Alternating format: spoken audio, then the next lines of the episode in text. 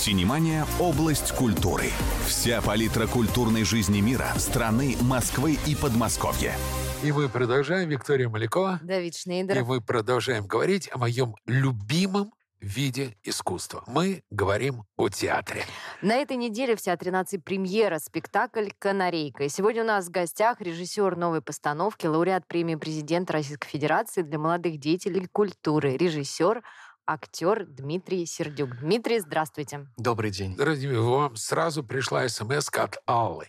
Дмитрий, вы актер и режиссер. Было бы интересно узнать, как актер стал режиссером и как в вашей жизни удается все это совмещать. Там есть слово «гениально», я его постеснялся прочитать. Правильно, конечно. Чуть Правильно гениально или правильно постеснялся? Правильно постеснялись. Спасибо вам большое. Вы не поставили меня в неловкое положение. Но дело в том, что, конечно, это разные профессии. А Пришел я в режиссуру через эм, а, поэзию, как ни странно. А, Я стал делать спектакли, моноработы в Театре наций, за что благодарен художественному руководителю Театра наций Евгению Миронову. Э, Сделал два моноспектакля. Сначала о поэзии Бродского, о жизни Бродского, а после спектакль об Анне Ахматовой. Таким образом, я попробовал на себе эту профессию, а потом стал работать уже с другими артистами. Чем вас заинтересовала персона Марии Каллас? Но прежде всего загадкой, тайной, которая вот уже сколько лет, и мы никак не можем ее разгадать. Во всяком случае, мне кажется, что талант, так или иначе, это что-то божественное. И это сокрыто от нас. И вот эта тайна меня действительно очень взволновала. А Ведь э, очень неоднозначная карьера. Быть там, на самой высоте, и закончить карьеру ну, мягко я скажу, неоднозначно, трагически неоднозначно. Э, вот, поэтому для меня Калас прежде всего загадка не только артиста, но и загадка ее личности. Хотелось а, порассуждать, такая попытка рассуждать а, на тему артиста, о потере дара, таланта.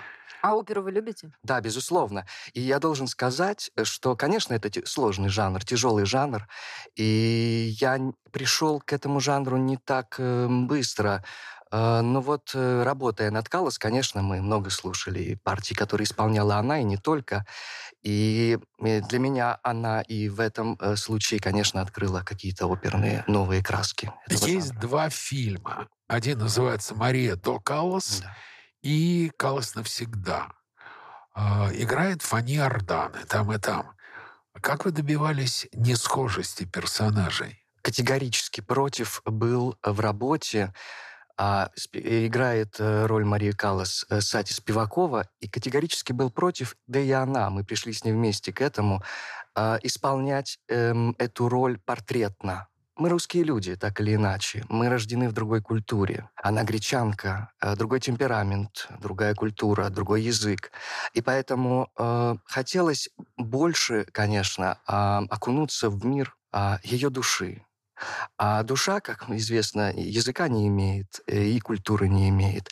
Поэтому э, через ее трагедию и судьбу, биографию, вот так скорее, это ближе артисту, который может понять другого артиста. Поэтому никакого портретной, портретной схожести, конечно, я бы не... Ну, у Фани Ардан есть портреты. да, схожести, безусловно. Безусловно. безусловно, да. Но это другая задача А была. есть еще сериал «Каллас и Анасис». Да, я видел его. И, и как? Мне не так он был близок, конечно. Мне показалось, что эм, этот сериал, ну, несколько про другое, про их взаимоотношения э, скорее.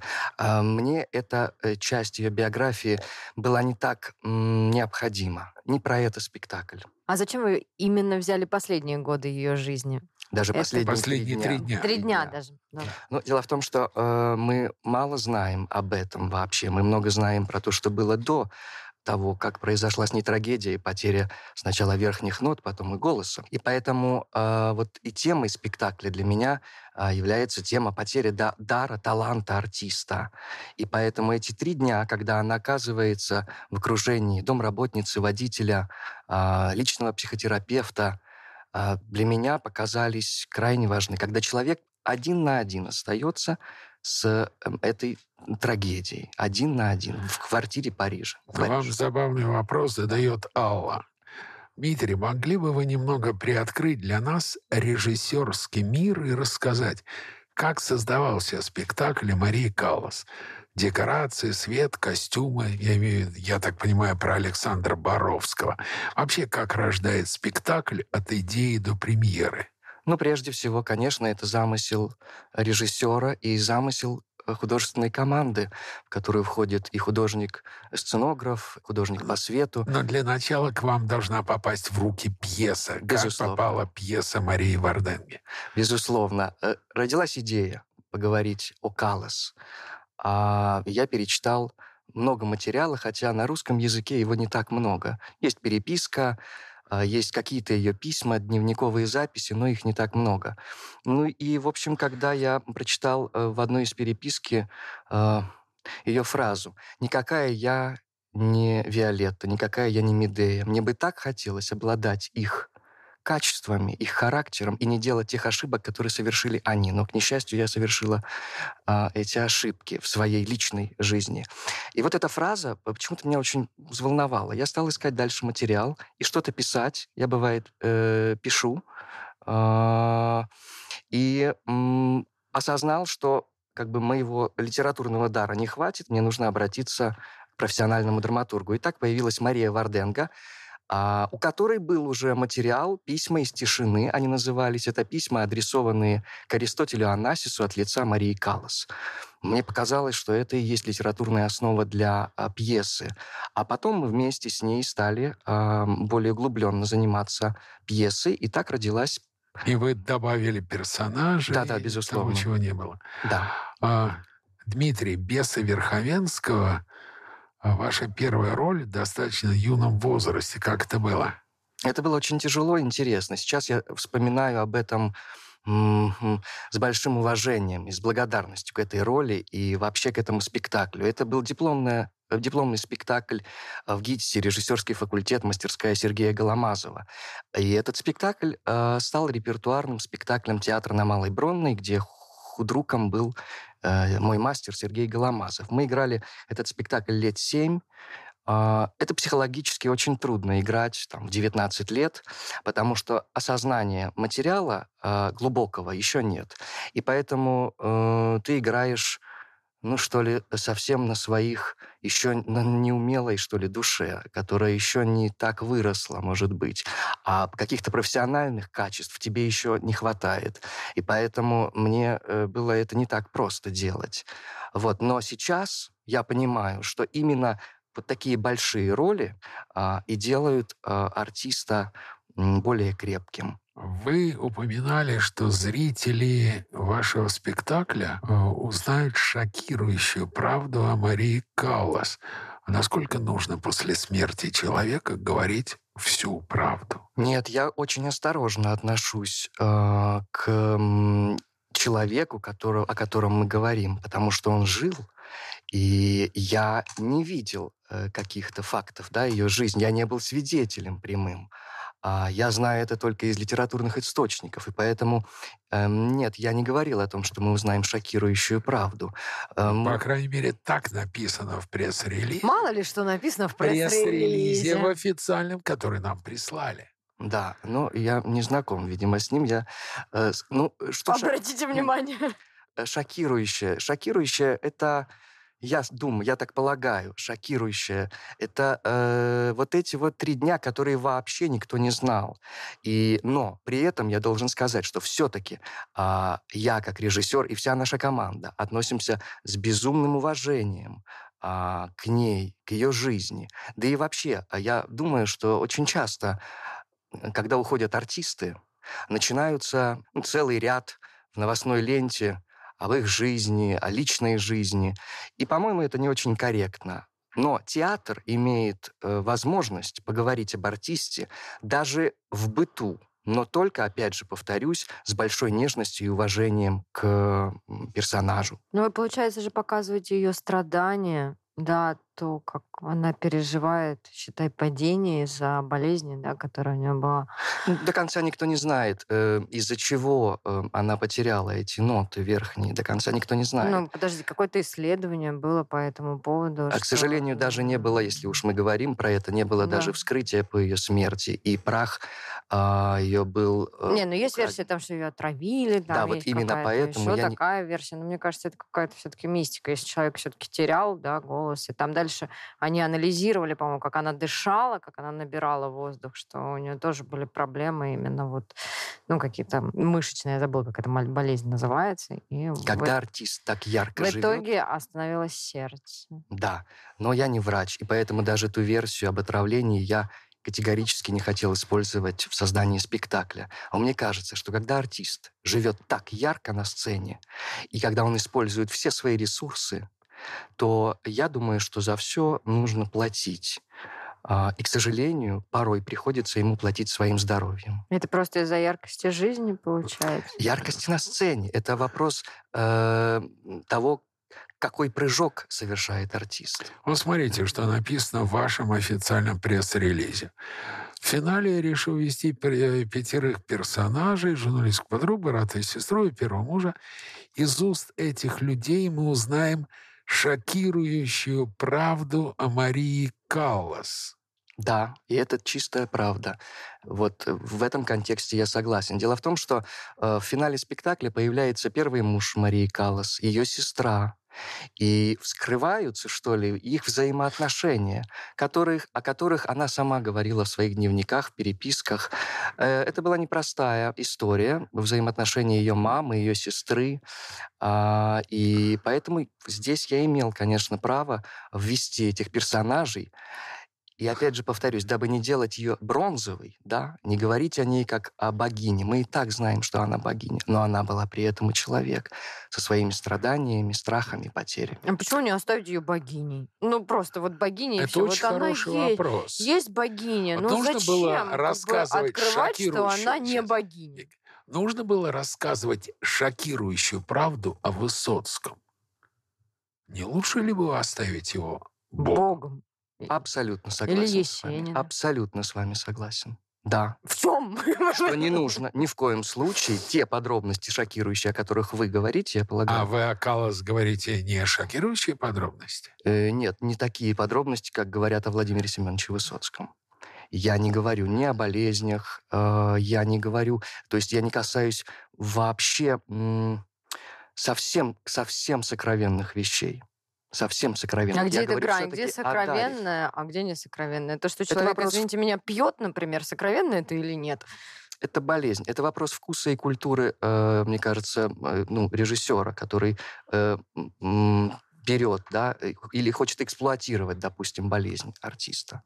Я Дим, категорически это против этого. Мне так теперь стало любопытно, что же там за шокирующие подробности, потому что это прям загадочно. Дим, смотрите, Проблема байопиков, ну или вообще всех произведений о реальных людях в соотношении, в соотношении художественного вымысла и жизненной правды. И очень часто подобные произведения встречают ожесточеннейшее сопротивление родственников, людей, которые близко знали этого человека, с тем же Высоцким, Марина Влади, на стенку влезла.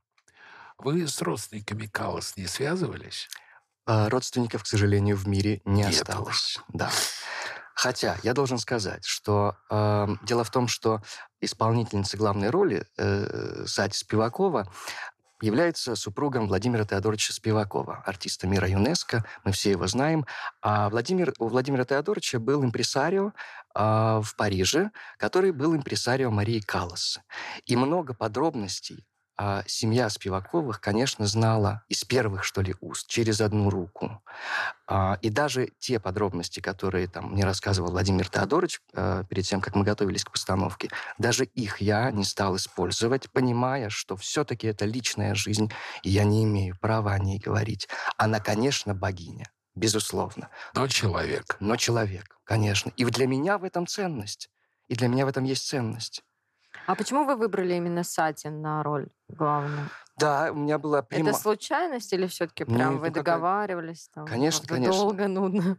Нет, не нудно. Это было очень весело. Почему не Казарновская, например? А, дело в том, что э, для меня было очень важно э, человек, важен человек, э, во-первых, профессионал, очень часто говорят почему-то, что Сати Спивакова не имеет профессионального образования, однако это не так. Она закончила ГИТИС, Туманов, и педагогом был у нее Анатолий Васильевич Эфрос. А, и потом, она при этом еще образована с точки зрения музыкальной культуры. Она много про это знает. И когда артист произносит на сцене а, профессиональные термины, особенно музыкальные термины, мне было крайне важно, чтобы а, это звучало правдоподобно. Потому что... Ну, а, этому в театральных учат. Правда? Конечно. Mm. Я сам закончил «Щуку» и прекрасно понимаю, насколько важно, чтобы режиссер подобного спектакля хорошо разбирался в опере. Очень важно. Очень важно. А, потому что все-таки так или иначе, но мы говорим о таком человеке, который отдал этому жизнь, э, положил на это свои силы и строил свою жизнь, конечно, на, на этом великом искусстве. Конечно, важно. И мы, э, мы с, э, как бы, с артистами а, прослушали почти все ее партии, по-моему, которые есть в записи. А смотрите, как забавно. Вот многие годы главным человеком в Большом театре был главный дирижер. И с точки зрения театральной постановки смотреть это было невозможно. Потому что главные были голоса. Но потом оперы начали ставить и Питер Брук, и Юрий Любимов, и Андрон Кончаловский. Вот, на ваш взгляд, вы бы стали ставить оперу? Чего для вас, чем для вас режиссура оперы отличается от режиссуры драматического спектакля? Это разные профессии, как мне кажется. И я не хочу как бы зарекаться, а, но э, я бы э, не, не стал бы э, идти в это дело. Как мне кажется, все-таки опера — это очень высокий жанр. И мало быть образованным. Нужно иметь эту бациллу. Э, это разные болезни, э, на мой вкус, э, режиссер. Надо очень любить оперу. Драматического да? театра и режиссер оперы.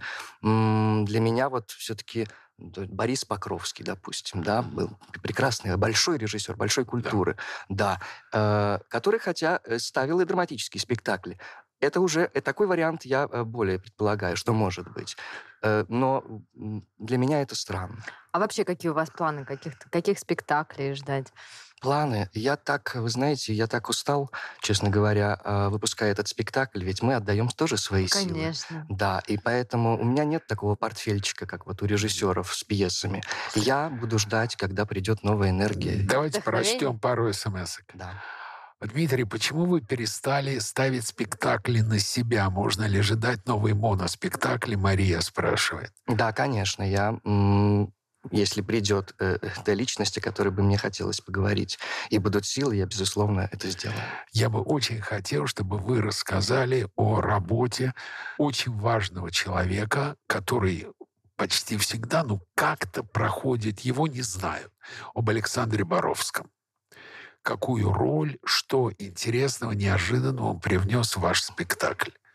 Я считаю, что вообще победа этого спектакля — это огромная заслуга и Александра Давидовича Боровского. Это вот здесь я могу сказать гений. Он унаследовал от Давида Боровского все таланты. Безусловно, безусловно. Это человек огромного вкуса, который э, придумал, и мы с ним в его мастерской, э, создавая этот спектакль, придумывали с ним вместе, и это было чудесное время. Вообще общение с ним — это одно удовольствие. И он придумал, вот как ни странно, это тоже прекрасный образ. Хоть мы и играем, что Мария Каллас живет в своей парижской квартире, но он поместил весь спектакль в э, репетиционный зал, зеркальный, с небольшим станочком э, балетным, где э, все наши персонажи помещены вот в это зеркальное пространство, которое в какой-то момент превращается э, в стекла.